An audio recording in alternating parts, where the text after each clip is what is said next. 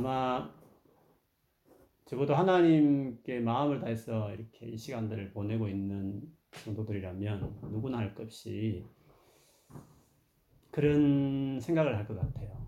참 하나님을 마음을 구하고 있지 않을까 싶어요. 물론 빨리 이 시간들 지났으면 좋겠고 우리 모여서 기도했으면 좋겠고 또 고생하는 많은 분들 도와주셨으면 좋겠다라는 이런 일반적 기도도 하지만 그런 불구하고 우리는 하나님 이 가운데서 우리가 어떻게 기도해야 되며 또 하나님 마음은 도대체 무엇입니까? 라는 그런 마음을 정말 구하고 그 마음을 얻기를 바란다고 생각을 해요. 사실 여러분이 지금 살아오면서 이 같은 일을 경험해 보신 적이 있으실까요? 전 세계가 이렇게 전 세계가 이렇게 두려움에 빠지고 다 같이 이렇게 힘들어하는 이런 일들이 우리 생에 있었을까? 사실 예전의 분들은 뭐 대공황이라든 이런 분들이 있었겠지만 우리 이 최근 시대에 이렇게 전 세계 모든 사람 할 것 없이 이런 어려움을 겪는 일은 아마 없었을, 없었을 텐데 그러면 이런 상황에서 하나님의 마음은 뭘까? 우리가 어떻게 이 시간들을 보내야 될까? 이런 생각들 아마 기도할 때마다 그런 마음을 하나님께 드리고 있다고 생각해요. 그런 부분에 대해서 오늘 같이 한번 마음을 좀 나누고 싶습니다. 모세가 시내산에서 하나님과 언약을 맺은 백성을 위한 계명을 받고 십계명 돌판 하나님 만들어진 것도 받아서 어, 대화하고 있는 중에 하나님이 갑자기 빨리 산에서 내려가라 백성들이 이렇게 급하게 나를 어, 떠났다고 말하게 되죠. 모세가 생명 걸고 기도한 다음에 급히 그 말씀대로 이제 산에 내려왔는데 오늘 본문에 보면 그 백성들이 막 잔치 벌이듯이 요단하게 떠들면서 소리가 멀리서 들렸는데 내려가 보니까 모세의 눈에 그 만든 금송아지 우상이 보였고 백성들이 그 주변을 막 춤을 치면서 뛰놀고 있는 모습을 보았습니다. 여기서 춤을 치면서 어떤 우상 앞에 뛰노는 것은 당대에 있었던 흔한 우상 제사 의식이었죠. 흥청망청하고 방탕하고 엄난한 행위들을 아예 그 종교 의식 안에 있었던 것이 가나안의 제사법이었는데 그것을 그대로 그 백성들이 이스라엘 백성들이 하고 있는 것이었어요. 이 상황을 보자마자 모세가 보였던 첫 반응은 큰 분노였습니다.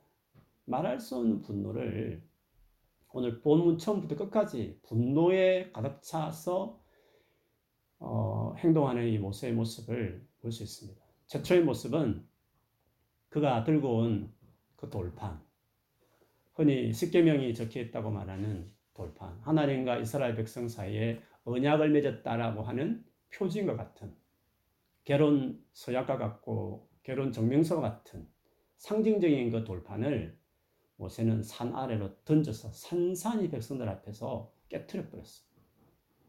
백성들이 그 광경을 봤을 때 얼마나 놀랬겠어. 얼마나 분에 차서 진노한 모습으로 모세가 그 돌판을 깨뜨릴 때 백성들도 아마 놀랬을 것입니다. 대단한 그 분노를 이렇게 모세는 백성들 앞에 표현했죠. 그리고 이어서 그 금송아지를 불에 넣고 그것을 오늘 본문에 보면 부수어서 물에다가 흩어서 백성들로 마시게 했다라고 말하고 있습니다. 근데 이게 동일한 말씀이 신명기 9장 20, 21절 그 전에 보면 이 모세가 나중에 이 부분을 다시 언급을 해요. 그때 보면 이 금송아지를 불에서 살을 뿐만 아니라 그 찧었다 그랬어. 마치 방아를 찢듯이. 그래서 아예 티끌처럼 가루를 만들었다. 그리고 흐르는 시냇물에다가 그 그것을 부었고 어, 백성들은 그 흐르는 시냇물을 마시게 하는 것으로 아마 진행된 것 같아요. 이 같은 행위는 당시 고대 문헌 같은 데 보면 상대 적국을 점령하고 그 신을 완전히 전멸시킬 때 그 신의 존재를 완전히 없애버리는 완전히 어, 전멸하고 진멸시키는 행위를 할 때 이 같은 행식을 했다고 해요. 그래서 모세는 이 우상에 대해서 얼마나 하나님이 진노하며 이것을 불쾌하게 생각하는지를 아예 불에 넣어서 태우고 찌어서 가루로 티끌트는 가루로 만들어 가지고 물에다 흩어서 마시게 할 정도로 그 우상을 향한 그 진노를 이렇게 표현했습니다. 모세의 행동은 거기서 끝나지 않았어요. 백성들에 있는 사는 그곳의 마을에 직접 들어가서 입구에서 서서 여호와의 편에 서 있는 사람들은 다 내게 오라고 외쳤죠.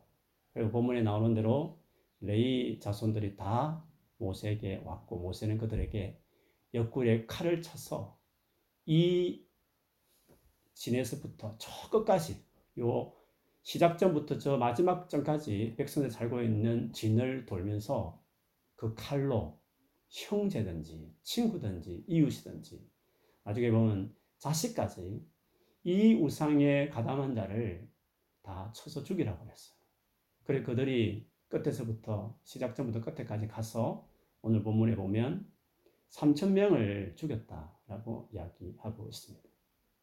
그러자 모세는 그들에게 너희들 하나님께 헌신했고 그래서 하나님께서 너희에게 복을 주실 것이다. 이런 말씀을 하셨습니다. 여러분 오늘 이 진행상을 쭉 보면 모세가 일관되게 보여주고 있는 행동은 분노였습니다. 말할 수 없는 진노를 어, 모든 부분에 지금 쏟아내고 있는 것을 볼 수 있습니다. 왜 모세는 지금 이렇게 백성들 앞에 진노를 쏟아낼까요? 우리가 지난주 살펴봤듯이 그는 이 백성들을 살려내기 위해서 진멸하겠다는 하나님을 앞에 나아가서, 나아가서 기도로 그 백성을 죽임, 죽음의 위기에서 하나님이 전멸시키겠다는 그것을 속에서 건져낸 일을 했는데 왜 이제는 그 백성들을 향해서 이 같은 행동을 하고 있을까? 학자들 가운데 이것을 가지고 모세의 상이한 태도에 대해서 오히려 의문을 제기하는 학자들도 있거든요. 그런데 그거는 이 모세가 어떠한 위치에 있는지를 몰라서 그렇죠. 모세는 지금 현재 이 모세는 백성들 앞에 나아간 이 모세는 하나님의 입장에 서서 하나님의 마음을 가지고 백성들에게 이야기하는 거죠. 하나님 마음이 어땠습니까? 지난번에 봤듯이 하나님의 마음은 진노였어요. 우리가 흔히 생각하는 평소하고는 하나님의 이미지와 완전히 다르게 감정도 컨트롤 안 되는 것 같고 완전히 이성을 잃은 것처럼 그렇게까지 모세에게 가만두지 않겠다고 말할 만큼 했던 그 하나님 모습 여러분 생각나지 않습니까? 지금 모세가 보여주고 있는 이 감정은 딱 금성, 금송아지와 그 백성들이 그렇게 엄란하게 과거에 똑같은 그 당시에 주변의 일강들처럼 우상을 숭배하는 모습을 보고 하나님 같은 분노가 같이 있던 거죠. 그래서 여기에 모세는 하나님과 하나가 돼 있는 하나님 마음을 같이 갖고 있는 하나님 편에서 지금 백성들을 대하고 있는 하나님의 그 모습을 보여주고 있는 것입니다. 그런 데 놀랍죠. 하나님 편에 섰을 때는 이렇게 처음부터 마지막까지 분노로 어떻게 무수리만큼 징계하고 심판하는 모세였으나 그가 하나님 앞에 나아갔을 때는 지난번에 보였던 모세뿐만 아니라 오늘 본문 바로 뒤에 보면 그가 또 하나님께 나아가요. 거기 보면 정말 감동스러운 모세의 기도가 나오죠. 모세가 하나님 앞에 주님, 내 이름을 주님의 생명책에 지우는 한이 있더라도 이 백성을 용서해 주세요. 라고 그가 기도해요. 이 모세는 지금 하나님 앞에서 백성들의 편에 서서 백성들의 편에 서서 백성들을 위하여 하나님 앞에 자기 이젠 생명을 걸고 진노받아야 할그 백성들의 모든 진노를 나에게 다 내리시고 이 백성들은 살려달라고 하는 행동을 보입니다. 우리는 이 모습을 소위 말하면 중보자 이렇게 말해요. 한편은 하나님 편에 서고 한편으로는 이스라엘 백성들, 백성 편에, 세상 편에 서서 세상을 구원하기 위해서 자기 생명을 내놓고 하나님 앞에 서는 거룩하신 하나님 앞에 서는 모습을 모세가 보여주고 있습니다. 근데 이런 모습과 사뭇 대조를 이루고 있는 인물이 오늘 본문에 나오는 아론이에요. 아론도 모세와 함께 이스라엘 백성을 이끄는 최고의 리더였죠. 시내산에 올라가 있을 동안에 아론에게 모든 정권을 이임하고 모세는 사실 올라갔죠. 그런데 지금 모세가 잠시 자리를 비운 틈에 이 같은 일이 일어나게 된 거죠. 그래서 모세가 내려오자마자 분노를 표현하면서 그 과정에서 형 아론에게 역시 화를 내는 장면이 나와요. 그 첫 마디가 오늘 본문에 보면 21절에 나옵니다. 이 백성이 당신에게 어떻게 하였기에 당신이 그들을 큰 죄에 빠지게 하였느냐 이렇게 말을 했습니다. 이 백성이 당신에게 어떻게 하였기에 이 첫 질문이 한번 생각해 보세요. 이 백성들이 당신에게 어떻게 하였기에 백성들이 뭔가 지도자에게 요구하는 것이 많거든요. 그거는 모세가 지난 광야 생활하면서 계속 백성들 요구를 들었기 때문에 아마 그렇게 했을 걸 당연히 생각했죠. 백성들이 당신에게 무엇을 어떻게 했기에 이 말은 백성들이 당신에게 어떻게 위협을 했냐, 무슨 위협을 했느냐.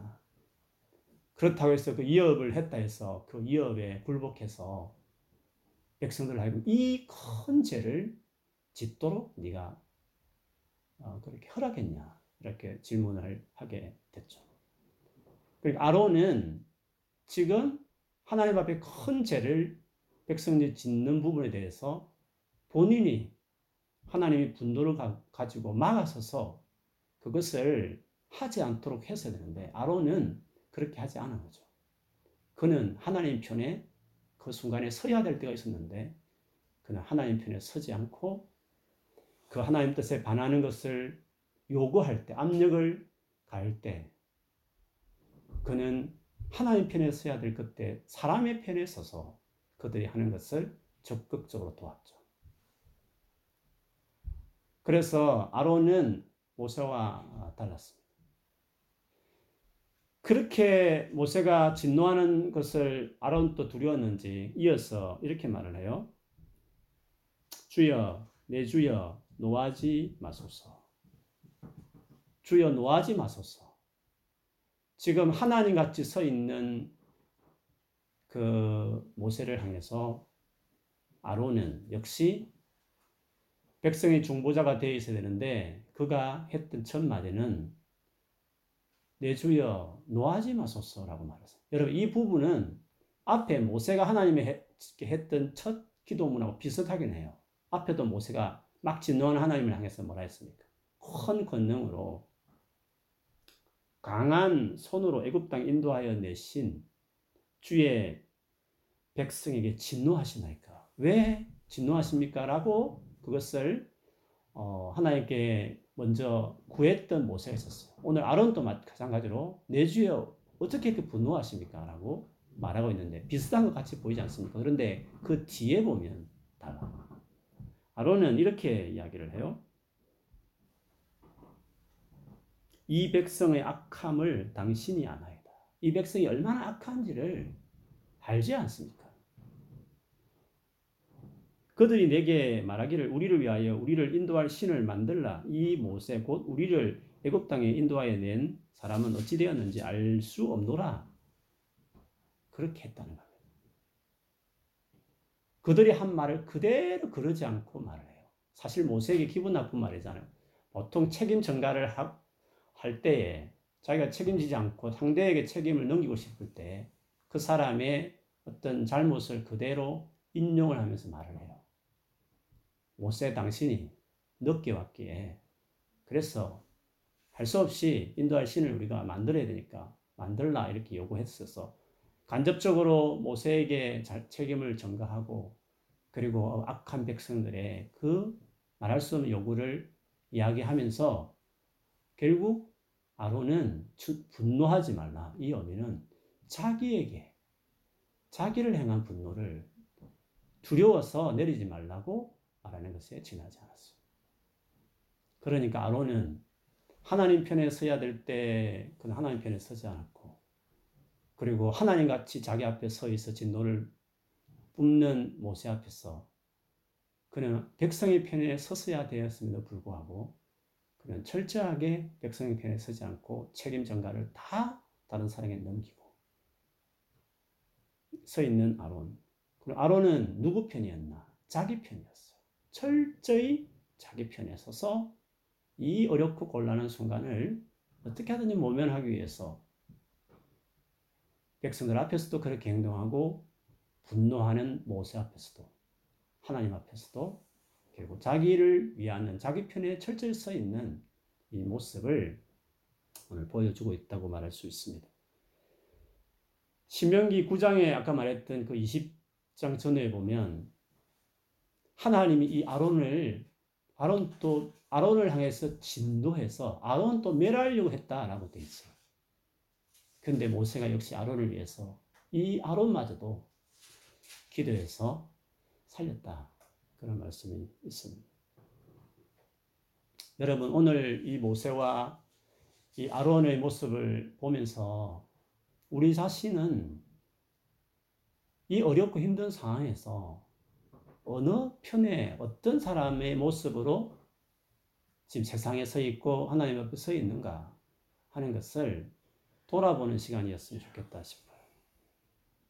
우리는 물론 뭐 대속하는 죽음을 대신 죽는 의미의 중보자는 아니지만 우리는 어떤 식으로든 간에 하나님과 세상 가운데 서서 그 하나님 뜻을 전달하고 또 그 백성들을 놓고 하나님께 나아가서 긍휼을 구하는다는 점에서는 이 부분을 생각해 보면 중보자의 어떤 한 파트를 성격을 지닌 채로 우리는 이 세상에 살고 있어요. 세상의 중보자의 모습으로 서 있는 거죠. 예수님이 그런 말씀을 하셨죠. 마태복음 5장에 보면 산상수훈 첫 장에 보면 너희는 세상의 소금과 빛이다 이랬어요. 세상의 세상의 소금과 빛이라는 것은 너희는 교회의 멤버 로만 머물지 않고 세상의 중요한 역할을 맡은 세상의 소금과 같고 세상에서의 빛과 같은 존재다. 그 말은 뭡니까? 우리의 어떠함이 세상의 부패를, 세상의 어둠을 가로막아 쓰고 그걸 해결할 수 있는 존재라는 점에서 우리의 역할이 중요하다. 뜻 아닙니까? 그건 중보자의 어떤 위치를 우리가 가지고 있다. 역할이 있다는 것을 예수님께서도 우리에게 말씀을 하셨죠. 근데 그 말씀만 들으면 얼마, 어떻습니까? 어깨가 어색하지 않습니까? 야, 우리가 그렇게 중요한 역할을 하고 있구나. 세상에서 우리가 그렇게 어, 특권이 있는 세상의 운명을 자지우지하는 소금과 세상의 소금과 빛이라니. 야, 우리가 대단하구나. 이렇게 생각할 수 있지 않습니까? 근데 하나님께서 그 말씀 하신 이후에 염려스럽듯이 주님 이런 말씀을 하셨어요. 그런데 그런 소금 중에 맛을 잃은 소금이 있어서 아무 쓸데가 없어서 밖에 버려져 사람들에게 짓밟히는 소금이 있을 수 있다. 그리고 빛이라는 게 원래 그릇 밑에 탁 숨기는 게 아니라 등잔대 위에 이렇게 두어서 집안을 환하게 비추는 것이 맞지 않느냐. 사실 너희가 착한 형실을 세상에 비추어서 그렇게 해야 된다. 그런 말씀을 하셨어요. 그 말은 어떤 경우에는 소금이 소금 역할을 하지 못하고 맛을 잃어서 버려져서 짓밟히는 경우도 있고 빛은 빛인데 그릇에 숨겨진 채로 전혀 세상에 비치지 못하는 그런 빛으로 살아가는 제자들이 있을 수 있다는 것을 마치 예수님이 걱정하듯이 그 말씀을 하신 거겠죠. 그런데 어떻게 세상에 소금이고 빛이면 좋은 일이잖아요. 세상이 환영할 일이고 반길 일이고 기뻐할 일이면 그거 뭐 숨길 일이가 뭐가 있고 안 할 일도 없는 것 같은데 왜 그러면 그렇게 할까? 왜 그렇게 할 수밖에 없을까? 그 이유가 있는 거죠. 그 이유를 알려면 이 말씀을 하기 전에 앞에 그 바로 앞에 주님이 이런 말씀을 하신 게 있습니다. 그거를 보면 이유를 알 수 있어요. 제가 읽어드리면 이렇습니다.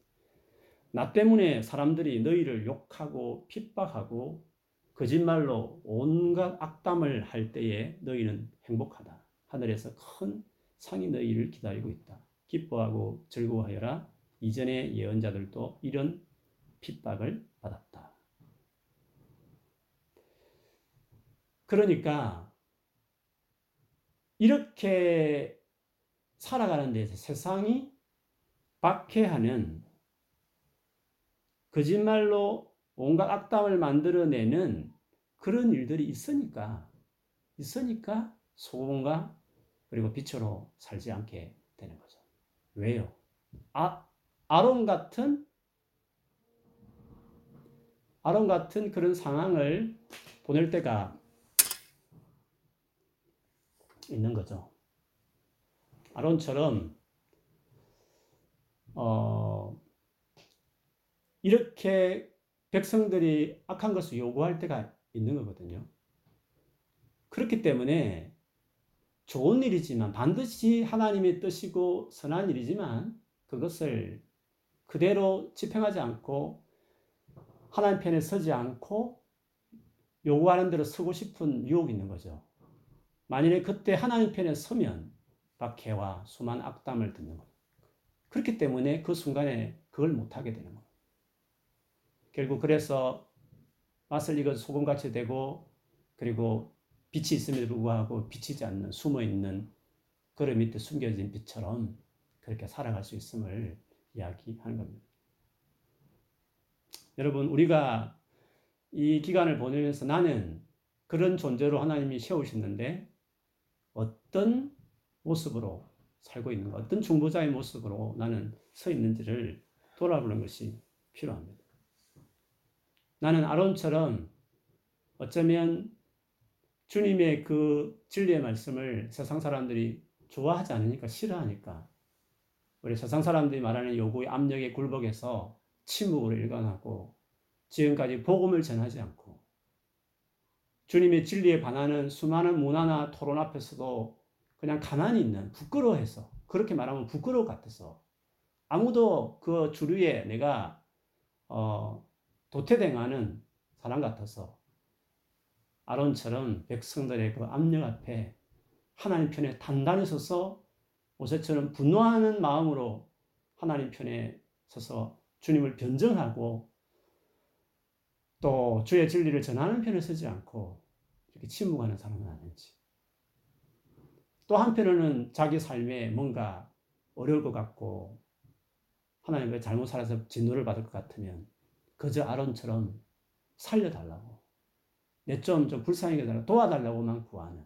철저히 주를 위하지도 않고 백성이 이렇게 고통당하는데 불구하고 하나님 앞에 이 사태 앞에서 정말 긍휼히, 여겨달라고 구하지는 않고 그저 나나 코로나 안 걸리게 해주시고 그냥 이 상황 잘 지나가 해주고 어서 공부 잘 마치고 그냥 내 상황 잘 풀리기를 바라는 정도의 철저히 자기는 피해보지 않고 자기만 안전하기를 바라는 정도의 머무는 고통당하는 많은 사람들을 위해서 주님 앞에서 설사 그들이 잘못 살아서 우리가 잘못 살아서 하나님이 내린 징계라 치더라도 그랬다 치더라도 우리는 모세처럼 내 생명을 거두시더라도 이들은 살려달라고 용서달라고 구해야 될 텐데 어려움을 만나면 우리는 철저히 우리만을 위해서 구하고 그리고 그전에도 하나님 같은 마음으로 진노의 하나님의 분노의 마음을 가지고 모세처럼 서야 됨에도 불구하고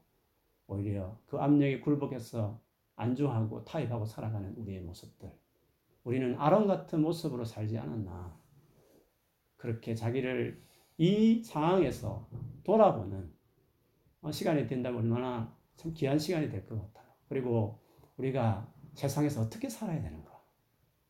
나는 세상에서 어떤 중보자로서 살아가야 될까, 앞으로? 이번 계기로 그거 생각할 수 있다면 좋겠습니다. 우리가 이런 세상을, 이런 세상을 멸망으로부터 구원해내는 어, 모세, 이런 기도하는 모세. 또 한편은 세상을 향해서 그 압력 앞에서도 굴하지 않고 하나님의 거룩한 분노를 가지고 담대하게 하나님의 진리를 실천하는 이 모세의 태도. 이런 것들을 어떻게 가질 수 있을까? 이거는 용기가 필요한 일이지 않습니까? 사실 용기가 필요한 일이거든요. 그런 용기는 어디서 생기는 것일까? 다시 팔복의 아까 그 말씀으로 돌아가 보면 처음부터 이런 박해나 이런 모함을 들으면서 살아가는 과거의 예언자들처럼 그 예수님 제자들이 살아간 건 아니죠. 좀 더 거슬러 올라가 보면 그 유명한 팔복이 나오죠. 여러분 팔복의 시작은 즉 예수님의 제자들의 시작은 정말 보잘것없는 시작이에요. 심령이 가난한 사람. 가난하다는 말은 진짜 가난한 아무것도 없는 홈리스 그 이상의 완전히 망한 진짜 아무도 도와주지 않으면 그냥 죽는 그 정도의 가난한 상태가 진짜 딱한 거죠. 그렇게 제자들은 출발할 수 있어요. 그런 제자들이었어요. 그리고 자기를 보면 슬프 울 것밖에 없는 애통한 이런 존재들이었던 거죠. 그런 인식을 겪는 사람은 온유해요. 온유라는 것은 뭐 이렇쿵저렇쿵 남들 보고 판단하는 거 아니거든요. 아직도 뉴스를 보면서 같이 욕하고 정치인 보고 욕하고 누구 범죄했다 싶으면 같이 막 물론 죄에 대해 분노야 당연하지만 마치 나는 어둡고 상대 저놈은 저런 사람들이 어디 저러겠냐 할 만큼 만약에 그 마음이 있다고 한다면 온유함이 없는 거예요. 내가 얼마나 가난한 주님 앞에서 얼마나 아무것도 없는 존재라는 자기 인식을 그리고 내가 보면서 나 자신이 너무 한, 한심스러워서 울 수밖에 없는 주 앞에 그렇게 죄인이고 무기력하고 타락한 존재라는 자기 인식을 경험하지 못한 사람은 온유라는 성품이 나올 수 없어요. 온유란 다른 사람을 어떻게 정지하고 판단해요? 어떻게 같이 손가락질 할 수 있어요? 온유라는 성품은 그냥 부들부들한 착한 마음 정도 아니라 깊은 하나님 앞에 자기 제됨을 그리고 하나의 은혜를 경험한 사람만이 가질 수 있는 거죠. 그 정도 되었을 때 이제는 하나님의 의를 사모해요. 하나님께서 채워달라고. 그세 번째가 하나님 의를 의지로 목마른 자거든요. 그렇게 채워가면 긍휼하는 마음을 가져요. 분노가 아니에요. 세상을 향해 분노를 갖지 않아요. 죄에 대해서 분노를 갖지만 그의 가득한 성품은 가득한 이모션은 긍휼이에요. 그리고 그 하나님 앞에서 마음을 깨끗하게 하고 더 자기를 거룩하게 마음이 청결한 자 복 있고 그 다음에 화평케 하는 그 분쟁하는 어떤 상황과 관계 속에 들어가서 화평케 하는 것은 자기가 죽어야 되는 거거든요. 예수님을 보세요. 하나님과 우리를 화평케 해서 자기 생명을 내놓잖아요. 화평케 한다는 것은 자기 것을 다 내놓아야 가능한 것이에요. 그 정도의 헌신하는 사람이 되죠. 그 다음이 마지막이 을을 위하여 박해받는 것이에요. 그러면 을을 위해 박해받는 사람이 된다는 게 모세 같은 위치에 서는 건데 소금의 맛을 계속 지니고 빛을 계속 비추며 살아가는 용기 있는 사람이 되는 것이 마지막 모습이에요. 용, 근데 그렇게 박해 가운데서도 받을 줄 알면서도 그렇게 그 자리에 서는 그렇게 살아가는 사람이 될 수 있었던 게 뭐였습니까?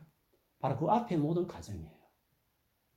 출발이 진짜 보잘것없는 사람일지라도 하나님 앞에 자기 인생을 드리고 머물고 그러면서 거기서 빚어나오는 그 온유와 그리고 하나님의 그 하늘의 것을 어려운 것으로 배불러 채워가는 과정을 겪으면서 하나님의 인격과 성품인 청결함과 화평케 하는 사람으로 세워져 가는 가운데 비로소 이제는 그 의를 위해서 사모하던 의가 아니라 이제는 그 의를 채워졌으니까 그 의를 위해서 자기 생명을 걸고 박해받으면까지 해내는 그런 사람으로 나갈 수 있다.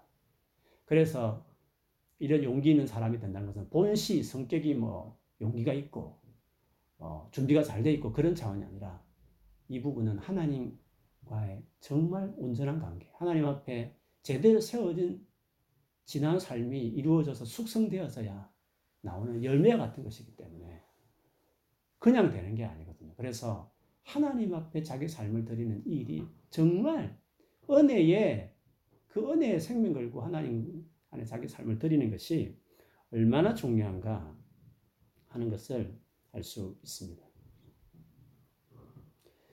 그래서 하나님과의 관계가 제대로 세워져야 세상의 빛과 소금으로 즉 박해와 모함 가운데서도 기꺼이 때로는 하나님 편이 되어서 사람 앞에 서고 때로는 하나님 앞에서 사람의 그그 진노받아야 사람의 편에 서서 긍휼을 구하는 그는 중보자.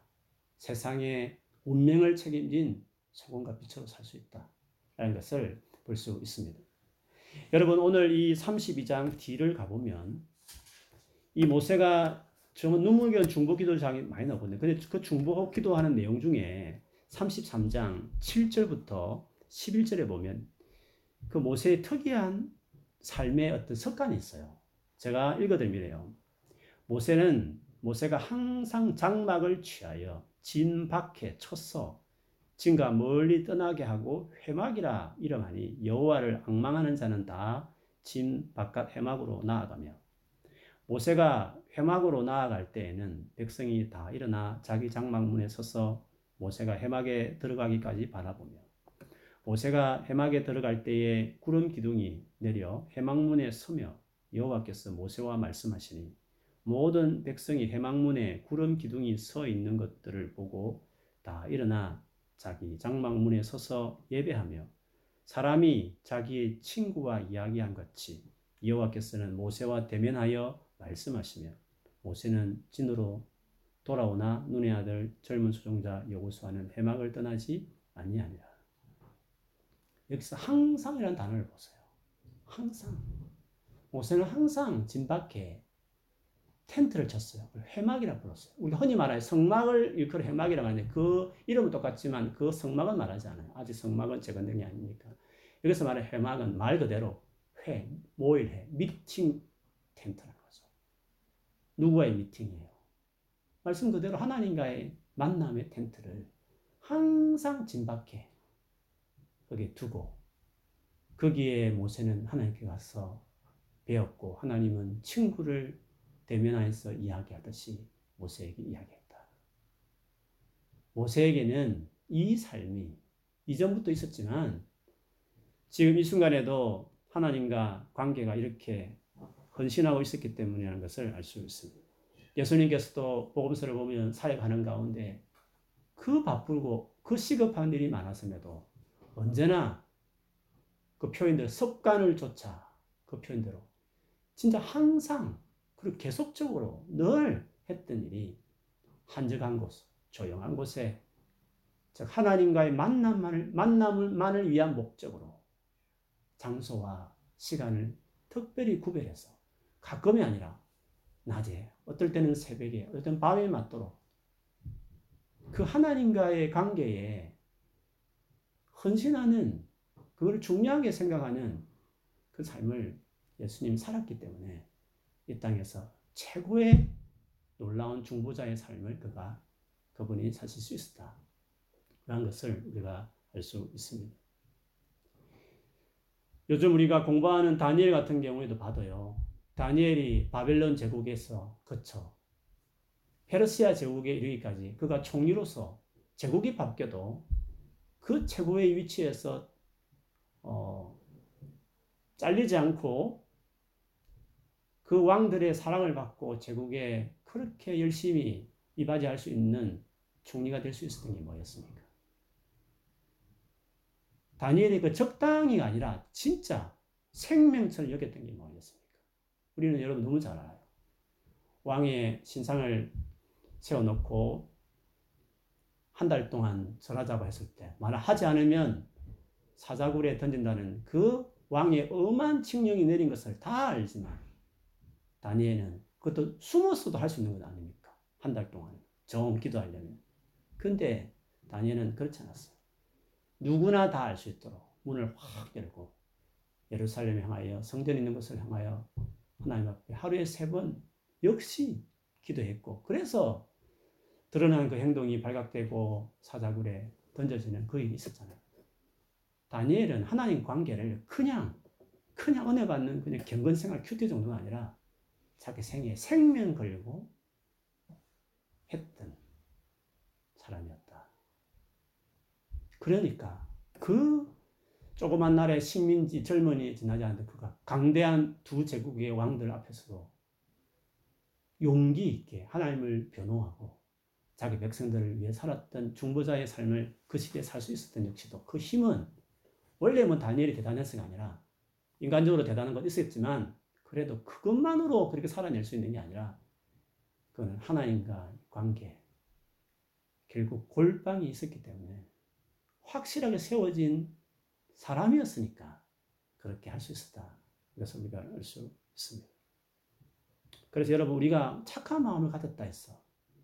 다 착하죠. 안 믿는 사람도 착하고 믿는 사람 중에서 믿는 사람도 웬만하면 더 착하죠. 얼마나 착해요. 다 착해요. 그리고 다 좋은 뜻이 있어요. 세상을 위하고 다른 사람을 위해서 바르게 살고 싶은 정말 잘해주며 살고 싶은 그런 거룩한 뜻들을 다 가지고 있어요. 그러나 그것으로 살아낼 수 있는 게 아니에요. 그것만으로 주님의 그 소금과 빛처럼 살아내는 삶을 살 수 있느냐? 아론 같은 위치에 한번 서봐요. 아론처럼. 착하다고 보게 되는. 아론이 얼마나 착했겠어요? 하나님에 대한 마음은 없었겠어요?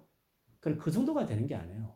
하나님의 뜻을 실현할 때는 그냥 착하고 그냥 하나님 뜻을 위해 살았으면 좋겠다. 그 정도의 마음 가지고 사라질 수 있는 게 아니에요. 이는 강한 용기가 필요합니다. 네, 죄송해요. 근데 그렇기 때문에 그냥 되는 게 아니라 이렇게 용기가 필요한 일이기 때문에 우리가 보이는 사람을 두려워하지 않고 보이지 않는 보이지 않는 하나님을 두려워하는 사람이 되기 위해서는 그 보이지 않는 하나님을 주목하는 그 장소와 시간이 있어야 돼요. 그거를 마태복음 6장에서는 제자들을 향해서 최초로 해야 될 주의할 목록으로 이야기하면서 골방을 이야기했어요. 그래서 이번 기회에 골방을 갖는다는 것은 왜 개인적으로 경건생활 하자. 믿음을 키우자. 이적인 차원이 아니라 그게 진짜 중요한 거예요. 모든 믿음의 사람들은 거기에 돼 있었어요. 광야의 삶이라는 것은 다 골방을 세우는 필요한 시간들이었거든요. 그래서 이번 시간들을 통해서 확실하게 자기 삶에 골방을 세워야 돼요. 어, 뭐 요즘에 저는 별로 뉴스도 보지 않아요. 뉴스 그게 그거고 뭐 봐도 뭐 비슷비슷한 것들이고 아직 아직도 아직도 미디어에 그 글쎄 그냥 몰두해 살아가고 있으면 안 돼요. 그 정도의 태도 가지면 안 되는 거예요. 내가 얼마나 허술한 인생인지를 우리가 자기를 보면서 봐야 되는 거예요. 이렇게 자기 혼자만의 시간이 많이 주어질 때, 이렇게 부담할 때, 자기를 살피면서 하나님 앞에 자기 골방을 세우는 그 시간을 반드시 보내야 돼요. 그걸 진짜 보내야 되는 거예요. 그리고 반드시 세워야 되는 거예요. 그래야 이게 헛되지 않는 거예요. 그래서 이 어, 어떤 사태가 지났을 때 여러분이 딱 세상 한복판에서 하나님 편에 서서 있는 사람들처럼 복음을 부끄러워하지 않고 진리를 전하고 아무리 아론같이 위협하는 어떻게 말할게 어떻게 행동했기에 그 준양할 정도로 그 타협하고 싶은 두려운 상황 가운데서도 물러서지 않는 사람. 그런 어려운 사람에 불구하고 하나님 앞에 갔을 때는 그 사람을 살리겠다고 자기 생명을 내놓고 구하는 도매금을 욕하고 비판하고 거치는 정의와 그 의로움이나 의, 그 의의 어떤 마음이란 분을 품지만 진짜 그 사람을 살리기 위해서 주님 앞에서 내 생명을 건 만큼 그런 사람을 위하는 사람인가? 아니거든요. 그냥 비판은 비판이고 그냥 그냥 끝나는 것이지 그들을 살리겠다는 공이라는 마음이 하나님 편에 있느냐는 거죠. 우리는 그렇지 않아요. 그리고 세상 사람도 그렇게 될 수 없어요. 그 마음은 하나님만이 가능해요. 하나님은 너무도 어렵시고 하나님은 너무도 자기 생명을 내는 공연이 많은 분이세요. 예수님을 통해서 드러났잖아요. 그분을 만나요. 그리고 그분을 만나는 그 골방이 확실하게 생명이 그만큼 중요한 것을 자기 삶에 셋업이 되어 있어야 그 다음에 세상의 중보자로서 맛을 잃지 않는 소금 그리고 찬란하게 빛을 숨고 싶지만 숨지 않고 딱 드러내면서 살아내는 사람들 그렇게 될 수 있죠. 이번에 그렇게 세우십시오. 그리고 이번 코로나 사태를 보내면서 그렇게 반응한 조그만 반응들 내가 하나님 앞에서 혹은 우리 믿는 우리들이 세상 가운데서 그저 세상 가운데 똑같이 편안하게 하는 공부 일 잘 되고 뭐 그러면서 교회 열심히 다니고 봉사하고 그리고 기회 되면 뭐 전도하고 그런 정도의 삶이 아니라 우리의 삶의 모든 삶에서 정말 예수 그리스도를 전파하고 그분의 진리의 가치를 부끄러워하지 않고 전하는 때로는 디베이트해내고 때로는 변정해내면서 그리고 정말 사랑으로 그 영혼들을 품어내면서 그렇게 예수님을 위해서 수많은 학살을 받아내면서까지 세상에 하나님을 변호하는 예수의 복음을 변정하는 사람. 그럼에도 불구하고 그렇게 힘들게 하지만 그렇게 고된 고된 세상의 사람들이 많은 만남이지만 하나님 앞에 갔을 때는 그들을 향해서 내 생명을 걸고 그들을 살려내겠다고 주님 앞에 기도하는 사람들. 이것이 우리가 세상에서 살아가는 참된 그리스도인의 모습이죠. 그런 사람을 세워야죠. 그렇게 살고 싶지 않습니까? 그것이 그냥 안, 되- 안 된다 했잖아요. 골방이 있어야. 여러분이 골방이 있습니까? 골방. 물어볼까요? 언제 있어요? 하루에 몇 시, 몇 분에 언제 그것을 꾸준히 하십니까? 그리고 장수가 어디 있어요? 일정하게 하는 곳이 어디 있습니까? 그것이 없다고 한다면 아직 그게 안 돼요. 그래서 이번에 이렇게 혼자 있는 시간이 많을 때에 그 시간을 가지세요. 그렇게 하셔서 이번 기회를 통해서 진짜 거듭난 그리스도 새롭게 그렇게 주님 앞에 남은 생애를 살아내는 그런 좋은 훈련받고 자기를 세우는 어, 시간으로 보내는 저와 우리 모두가 되기를 주님 이름으로 축원합니다. 아멘. 아멘. 감사합니다. 우리 같이 한